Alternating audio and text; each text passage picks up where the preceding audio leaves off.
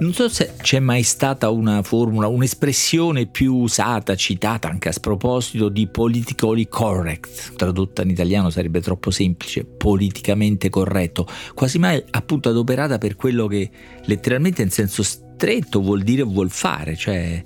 invece vissuta come un cappio, come un cappio della libertà di parola, addirittura una forma di censura politica, per di più che impedirebbe ormai di chiamare le cose con il loro nome frocio o negro, tanto per dirne due, di, comunque impedirebbe di scherzare, di ironizzare. Non si può più dire niente, è la lamentela di chi vive come un oltraggio, l'esortazione non si tratta di altro, non ci sono misure punitive vistose in vista, l'esortazione a correggere, il tentativo di, di correggere parole e formule vissute da altri come aggressive, intolleranti, infamanti, denigratorie discriminanti. Non si può più dire niente con il punto interrogativo, era il titolo di un bel libro collettivo uscito qualche tempo fa che provava un po' a limitare, a criticare questa mania di persecuzione, il vittimismo di chi soffre il political correct come una dittatura, altra parola associata a questa formula. È inutile notare che non si ha intanto notizia di, di persecuzioni reali, eh, vittime sacrificate sull'altare del political correct in Italia, dove come è noto manca una legge contro l'omofobia che riguarderebbe cose più solide anche delle espressioni verbali. Inutile ricordare che per una frase offensiva non si pagano conseguenze così sanguinose, insomma è inutile introdurre un minimo principio di realtà in una guerra di parole e di slogan, è inutile ma come al solito in questo podcast con un libro bisogna provarci.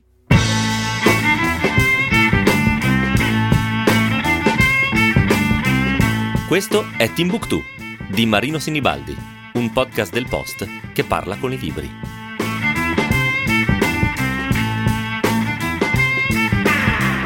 Una difesa del politicamente corretto, cioè, ripetiamolo, di un'attenzione alle parole alle comunicazioni che eviti, nei limiti del possibile, di ferire gratuitamente sensibilità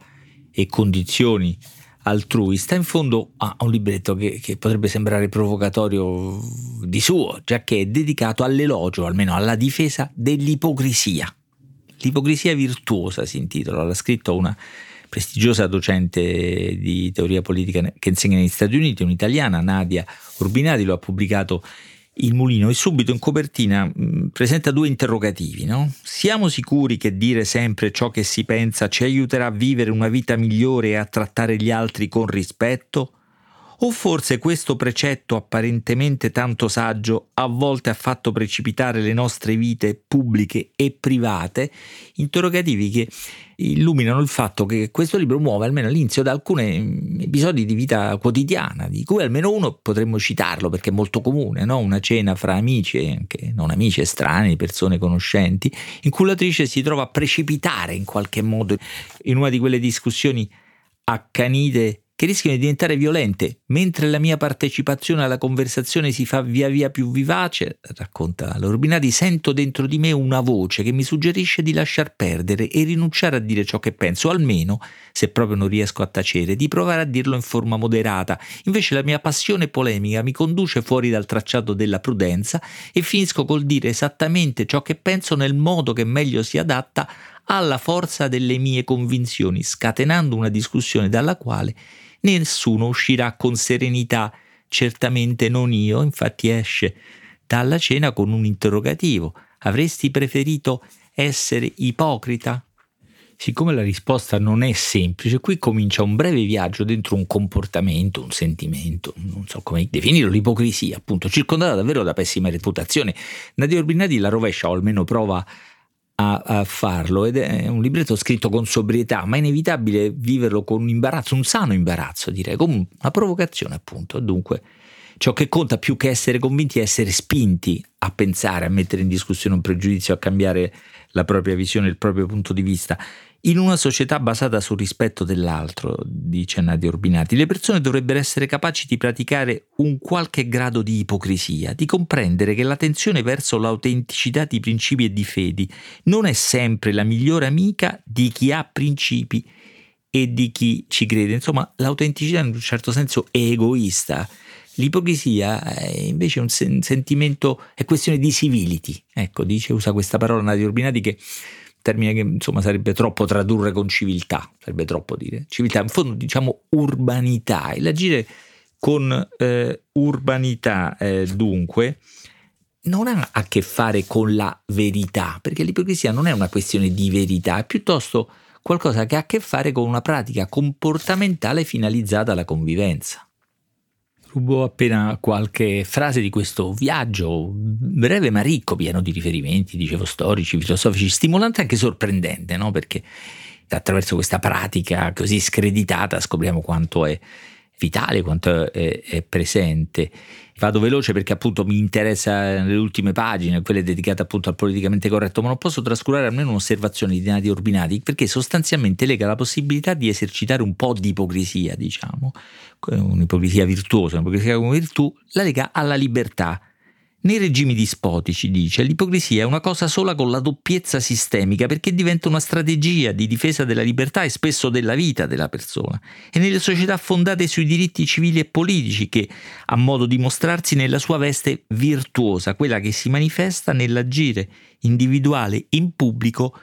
con tranquillità. E quindi arriviamo al capitolo quinto, quello finale di questo libro intitolato L'ipocrisia virtuosa, è il capitolo appunto dedicato al politicamente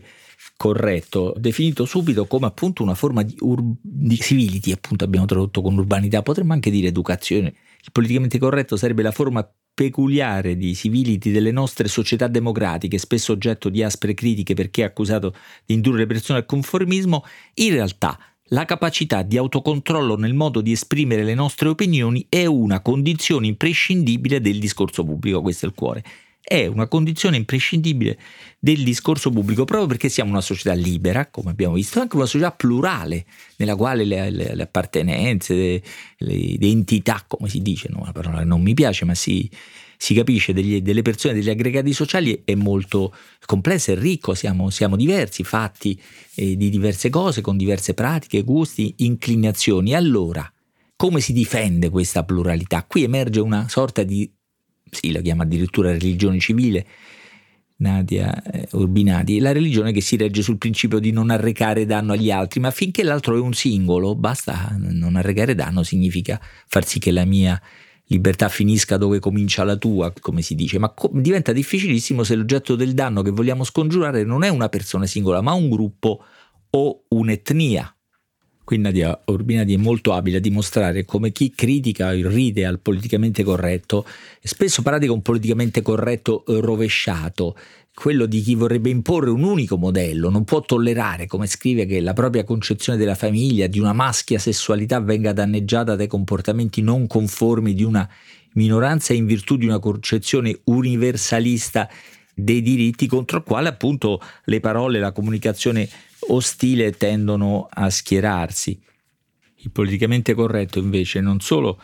nasce dalla difesa delle diverse plurali concezioni della vita e pratiche vitali, ma nasce da, dal fatto che potremmo persino sbagliare nella nostra. Questo è molto interessante. Ricorrere all'ipocrisia è come riconoscere la nostra fallibilità, cercare di trovare le parole che nell'esprimere liberamente le nostre idee non feriscano l'altro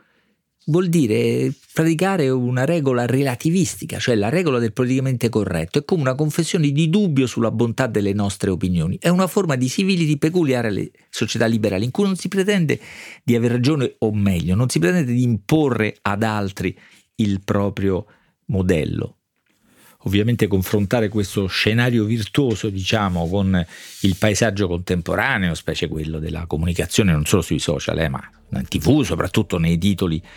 di certi giornali che vediamo ogni giorno, o almeno Morning e Francesco Costa ogni giorno vedono per noi, questo, questo confronto è appunto sconfortante, proprio però perché viviamo in una società con questo rischio o con questa prevalenza di forme di intolleranza o con questa maggioranza, potremmo dire, traducendo persino lettoralmente questo discorso, quello che con disprezzo chiamiamo ipocrisia linguistica, conclude Nadia Urpinati, è un impegno di urbanità. Si tratta di prendere coscienza di vivere in una società a elevato rischio di intolleranza e arginare questo pericolo con pratiche di convivenza civile. Lo scopo non è educare alla doppiezza, ma educare all'accettazione dell'altro e, in prospettiva, al riconoscimento. Vasto programma, verrebbe da dire, ma bisogna provarci, questa è l'ipocrisia virtuosa di Nadia Urbinati. Scrivete a timbuktu-ilpost.it.